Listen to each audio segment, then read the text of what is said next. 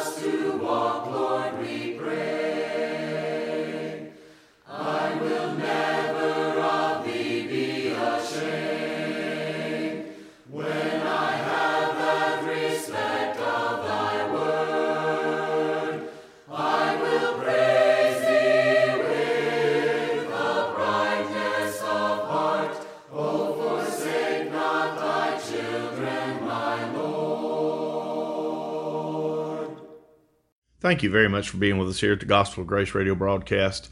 And I'm turned in my King James Translation Bible to Genesis chapter 9. Subject I would like to approach today is to examine the rainbow, the concept of the rainbow, that it is a token of the promise of God, and try to view it scripturally and see what kind of wonderful assurances in Jesus Christ we can see through examining the rainbow and to what it points. In Genesis chapter 9, begin reading verse 8. And God spake unto Noah and to his sons with him, saying, And I, behold, I establish my covenant with you, and with your seed after you, and with every living creature that is with you, of the fowl, of the cattle, and of every beast of the earth with you, from all that go out of the ark to every beast of the earth. And I will establish my covenant with you. Neither shall all flesh be cut off any more by the waters of a flood, neither shall there any more be a flood to destroy the earth. And God said, This is the token of the covenant which I make between me and you and every living creature that is with you for perpetual generations. I do set my bow in the cloud, and it shall be for a token of a covenant between me and the earth. Here's what we have an example of a covenant of promise. And this covenant is unilateral. That means God is making this covenant regarding the beneficence and benevolence to men, but it is not incumbent upon mankind to do anything to maintain this covenant. God made a promise, God made a covenant, and it's regarding the good and the welfare of man that he would no more destroy the earth by a flood.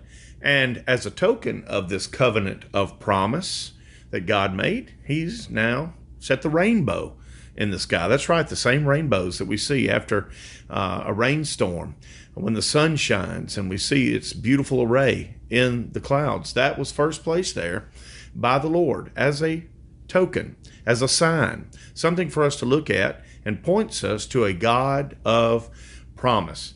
Now, this is a covenant of promise, not a covenant of law, okay? This is not the first covenant we see. This is a very early covenant, the Noahic covenant, as it is referred to, very early. But there was a covenant before this. We go to Romans chapter 5, verse 12 through 14, and we see, Wherefore, as by one man sin entered into the world, and death by sin, and so death passed upon all men, for that all have sinned. For until the law, sin was in the world, but sin is not imputed when there is no law. Nevertheless, death reigned from Adam to Moses, even over them that had not sinned, after the similitude of Adam's transgression, who is the figure of him that was to come. You see, that is a covenant of law. That's referring to the covenant that God made with Adam, that he told him of all the fruit of the trees of the garden, of the Garden of Eden, thou mayest freely eat. He said, But the fruit of the tree of the knowledge of good and evil thou mayest not freely eat, and the day thou eatest thereof thou shalt surely die. And so that was a law given, and it was incumbent upon Adam to keep that law. And Adam had no sinful compulsions when that law was given to break that law. Uh, he just willfully did so of his own mental cognitive exercise as rebellion against God. A lot about that I don't know, but I do know what the Bible teaches about it. That was a covenant of law. So a law had been given and a law had been broken. And I'll tell you that broken law casts us all into sin and condemnation and death. And uh, well done, Adam. And we've been paying the dreadful price ever since.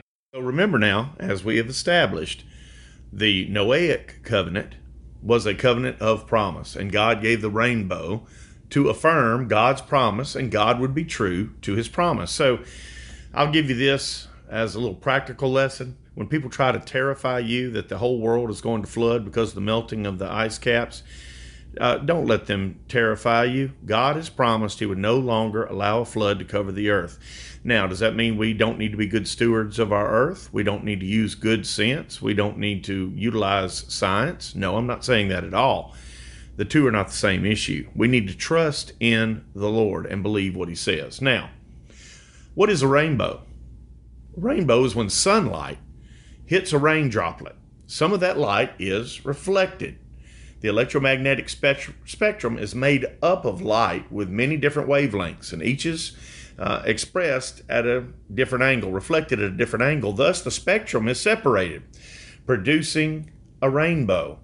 And you remember learning in science class, Roy G. Biv, red, orange, yellow, green, blue, indigo, and violet.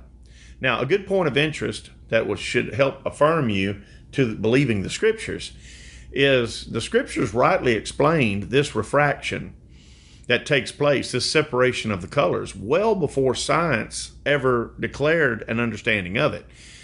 Uh, we have a scriptural evidence for that. Back in Job chapter 38, verse 24, the question was asked, By what way is the light parted, which scattereth the east wind upon the earth? Notice that question, By what way is the light parted? You see, the rainbow, people didn't recognize and realize that the rainbow was just an expression of, as it were, divided light or the different uh, wavelengths of light being bent in different ways and being expressed in different wavelengths, and therefore you could see it. See, science didn't realize that. The scientific community did not. It wasn't until 1665 that Isaac Newton, who was then a young scientist at Cambridge University in England, he took a glass prism, held it up to a beam of sunlight streaming through the window. He saw the sunlight that passed through the prism spread out into the colors of the rainbow red, orange, yellow, green, blue, indigo, violet. This was a crucial step in beginning to understand some of the properties of light. Now, that wasn't until 1665. The Lord declared it through Job uh, thousands of years before that. Now, let's look back at the rainbow. Notice now, it's a dividing of light, but this light is not destroyed. See, if you were to divide me, it would be destroyed, you see. But the light isn't destroyed, it's just divided, as it were. It never separates from each other completely. You just see it expressed in different ways in the wholeness of the beam. So, therefore, the light is not destroyed, but it is affected by the material through which it passes. If it passes through a prism or through a raindrop, it is bent and divided, but not destroyed. And this occurs for the eyes of the beholder. Well, friends, there's an important, wonderful picture in this a type and shadow of who? Jesus Christ, our Lord and Savior Jesus Christ. Why? Because we're told in more than one place that Jesus is the light. One such place is in John chapter 1 verse 6 says, There was a man sent from God, whose name was John. The same came for a witness to bear witness of the light, that all men through him might believe. He was not that light, but was sent to bear witness of that light. That was the true light which lighteth every man that cometh into the world. And I'll tell you, any man that ever receives light, uh, of revelation and of salvation has been lighted by the only true light, and that light is the Lord Jesus Christ. Second Corinthians chapter 4, it is a light that cometh out of darkness, and we see that in the face of the person of Jesus Christ, our Lord and Savior. Jesus is the light. And notice also, Jesus as the light, just like the rainbow, was affected by the material. Okay? That which was eternal that which was spirit, became man, inhabited flesh, and allowed himself to be affected by this material world, just like light, which is an energy, does. It is affected by the material. Let's look at it positively. In 1 John chapter 4, verse 9, in this was manifested the love of God toward us, because that God sent his only begotten Son into the world that we might live through him. Herein is love, not that we love God, but that he loved us and sent his son to be the propitiation for our sins. You see, because of his eternal, everlasting love for us, and God is love, God came to this earth, invaded time, and allowed himself uh, being affected by the objects of his grace, his beloved mankind, the elect among mankind. Jesus came down from heaven the Son of God came down from heaven and inhabited a man, became a man. And that man was Jesus Christ. So, there you see, in a positive way, because of love, God, uh, the immaterial, allowed himself to be affected by the material. Now, notice we see this also happen negatively. In Acts chapter 2, verse 22, we read in the preaching at the Feast of Pentecost Ye men of Israel, hear these words. Jesus of Nazareth, a man approved of God among you by miracles and wonders and signs which God did by him in the midst of you, as ye yourself also know. Him being delivered by the determinate counsel and foreknowledge of God, ye have taken, and by wicked hands have crucified and slain. Oh, the precious and pure light of eternity allowed himself to be affected, divided, as it were, by the material. Now, notice now, though Jesus was affected, he also was not destroyed, just like light. Light passing through a prism is not destroyed, it's just manifested in a way in which the beholder can see it, but yet it is still congruent, intact light. The same can be said of Jesus Christ. Notice in Revelation chapter 5, verse 5, this wonderful vision regarding the four and twenty elders and the, the lion of the tribe of Judah. Uh, and one of the elders saith unto me, Weep not, behold, the lion of the tribe of Judah, the root of David, that's Jesus Christ, my friends, hath prevailed to open the book and to loose the seven seals thereof. And I beheld, and lo, in the midst of the throne and of the four beasts, and in the midst of the elders, stood a lamb as it had been slain. You see, brothers and sisters, the light was affected by the material, but the light was not destroyed. Jesus Christ, though he stayed in a borrowed tomb, it was a borrowed tomb because he knew he wasn't going to need it long. And he was risen in the resurrection, being declared the Son of God through power. You see, the light was not destroyed. Jesus, the true light, was affected in such a way that we, the beholders, the objects of his grace, the objects of his love, could see it.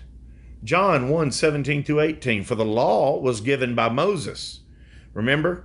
That law on Mount Sinai was a covenant of law, and it was accompanied by fire and earthquake and fear and trembling. You see, not like the covenant of promise that we're dealing with today that God made for Noah and for all of us by extension. It said, For the law was given by Moses, but grace and truth came by Jesus Christ. You see, that's a covenant of promise. The New Testament is time and again referred to as a covenant of promise, an agreement of promise. God is not asking us in the New Testament church to do something so that we can become his heirs of grace. No, we, my friends, recognize our light. We recognize our Lord Jesus Christ and we come to believe and know what he has already done for us because of his own promise. He unilaterally, monergistically saved us. He said, No man hath seen God at any time, the only begotten Son, which is in the bosom of the Father, he hath declared him. You see, this light was affected by the material. The light was divided but not destroyed, and the light was made manifest for the eyes of the beholders who were covered by that sweet and precious promise of the everlasting covenant made between God the Father, God the Son, and God the Holy Spirit before the world ever began, predestinating an elect people unto salvation through the life, death, sacrifice, resurrection of Jesus Christ, our Savior. Now, remember our definition of the rainbow. Quote from uh, a definition The electromagnetic spectrum is made of light with many different wavelengths, and each is reflected at a different angle. By the same token, brothers and sisters listening today, Jesus, the true light, has different aspects to his being, none of which interrupts or interferes with the other. To the contrary, all of the precious attributes, characteristics, and aspects of Jesus Christ harmonize and come together into a beautiful confluence of brilliant, full light. Okay? What do I mean by that? Well, as you look at light and you can see it expressed as red, orange, yellow, etc., etc., each one has a specific characteristic, but yet it's still of the same light. Look, look at Jesus Christ as the Redeemer. Notice this reference to the Noahic covenant that Brother Isaiah, writing by the inspiration of the Spirit of God, expresses for us regarding the faithfulness of the Lord Redeemer, Jesus Christ, to save his people. Look at Isaiah chapter 54, verse 8.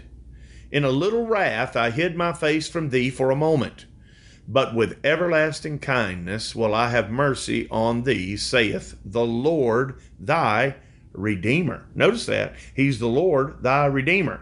For this is as the waters of Noah unto me. For as I have sworn that the waters of Noah should no more go over the earth, so have I sworn that I would not be wroth with thee nor rebuke thee. So you see, my friends, Jesus in his function as Redeemer was not waiting for us to do any part that we could do. The only part we had done was to be sinners and uh, destroyers and wasters and, and low down reprobates. That's the only part we played. But here in this covenant of redemptive promise, which Jesus Christ came to ratify and seal with his blood and to complete, hence, when he bowed his head, he said, It is finished. Okay? He redeemed his people.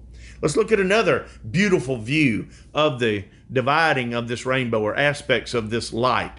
Let's look at Jesus as our apostle and high priest. Notice Hebrews chapter 3 verse 1. Wherefore, holy brethren, partakers of the heavenly calling, consider the apostle and high priest of our profession, Christ Jesus. Here we're seeing how complete a savior Jesus Christ is. because he said, Consider he is the capital A apostle of our profession. Well, what is an apostle? An apostle means one who is sent, one who is sent forth. Notice what the apostles did in the primitive church. The apostles represented God to men.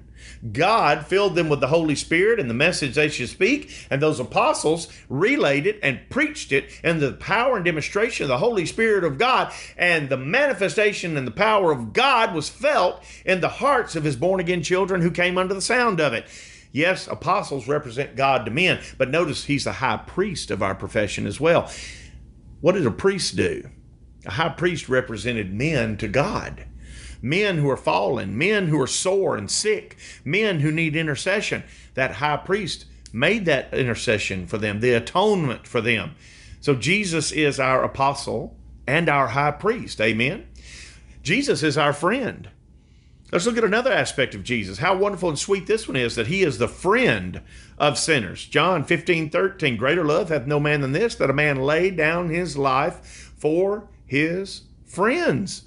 Oh, brothers and sisters, I'm so thankful to be able to see that beautiful uh, aspect of the brilliant light of Jesus Christ. Oh, this astounds me, this next one. Brother, being a brother. Hebrews 2:11 For both he that sanctifieth and they who are sanctified are all of one.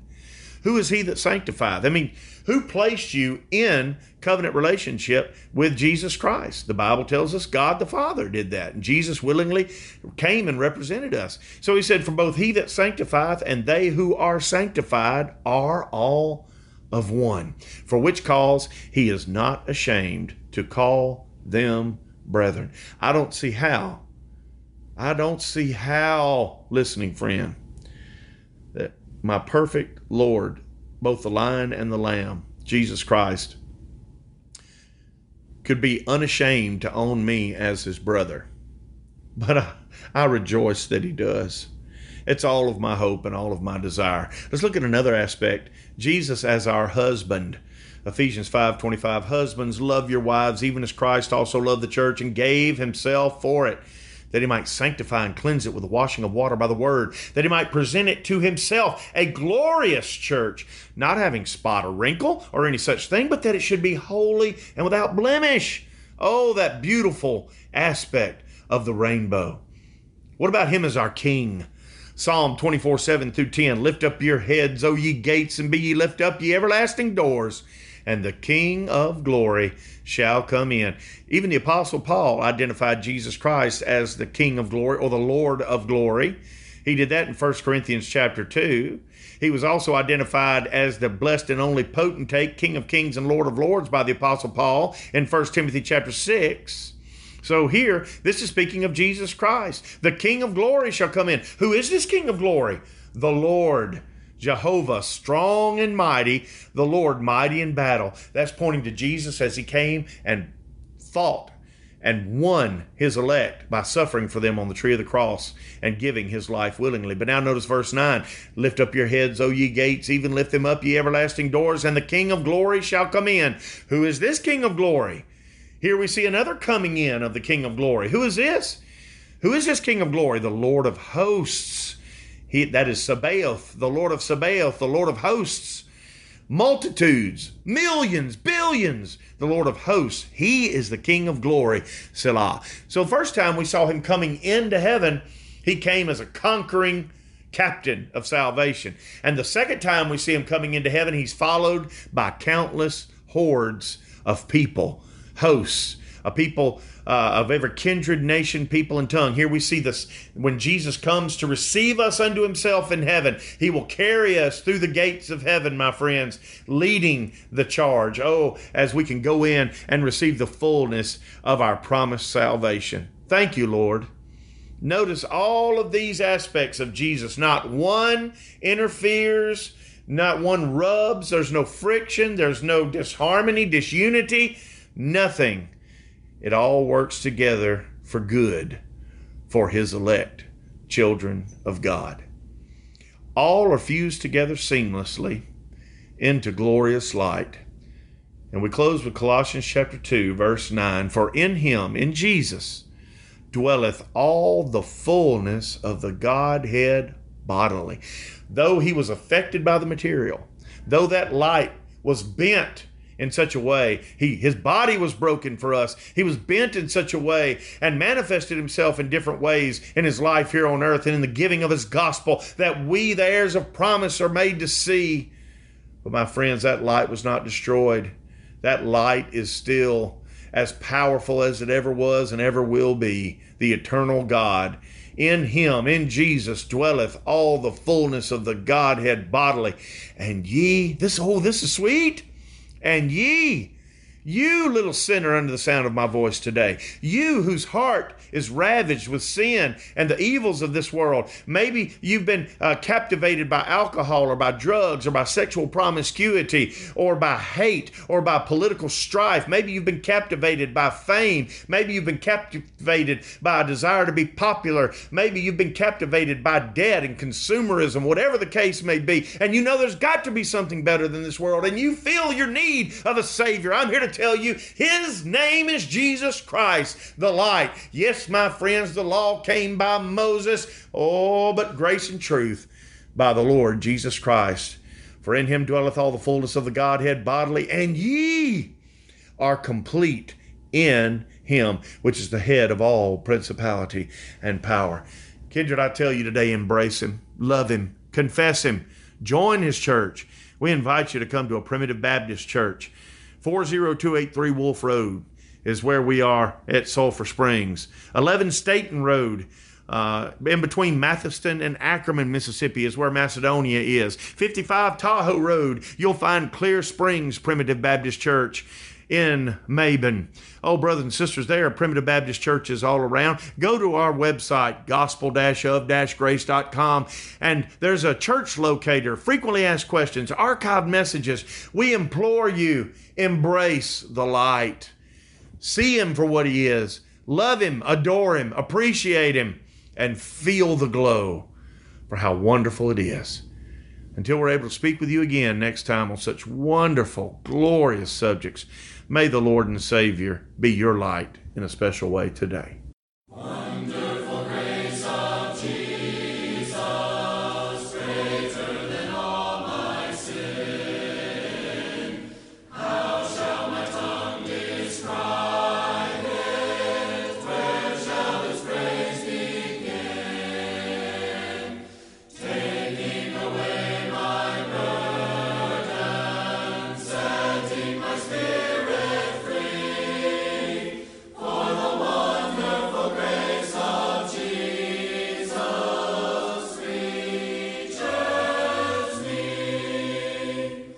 If you enjoy the messages you hear on the Gospel of Grace radio broadcast, we invite you to visit a Primitive Baptist church in your area. Visit our website at gospel-of-grace.com to search for a Primitive Baptist church near you, to listen to past messages online, and to find additional contact information. This program is also available on iTunes under podcasts with the title The Gospel of Grace, a Primitive Baptist radio broadcast. If you enjoy our program, send us an email at gospelofgracepb at gmail.com. We would love to hear from you. This program is produced by Sulphur Springs Primitive Baptist Church, 40283 Wolf Road, Caledonia, Mississippi, and Macedonia Primitive Baptist Church, 11 Staten Road on Highway 15, just north of Ackerman, Mississippi. Come and worship with us each Sunday morning at 1030 and tune in next week for another message from the Gospel of Grace. Until next time, we pray that God shall supply all your need according to his riches in glory by Christ Jesus our Lord. Wonderful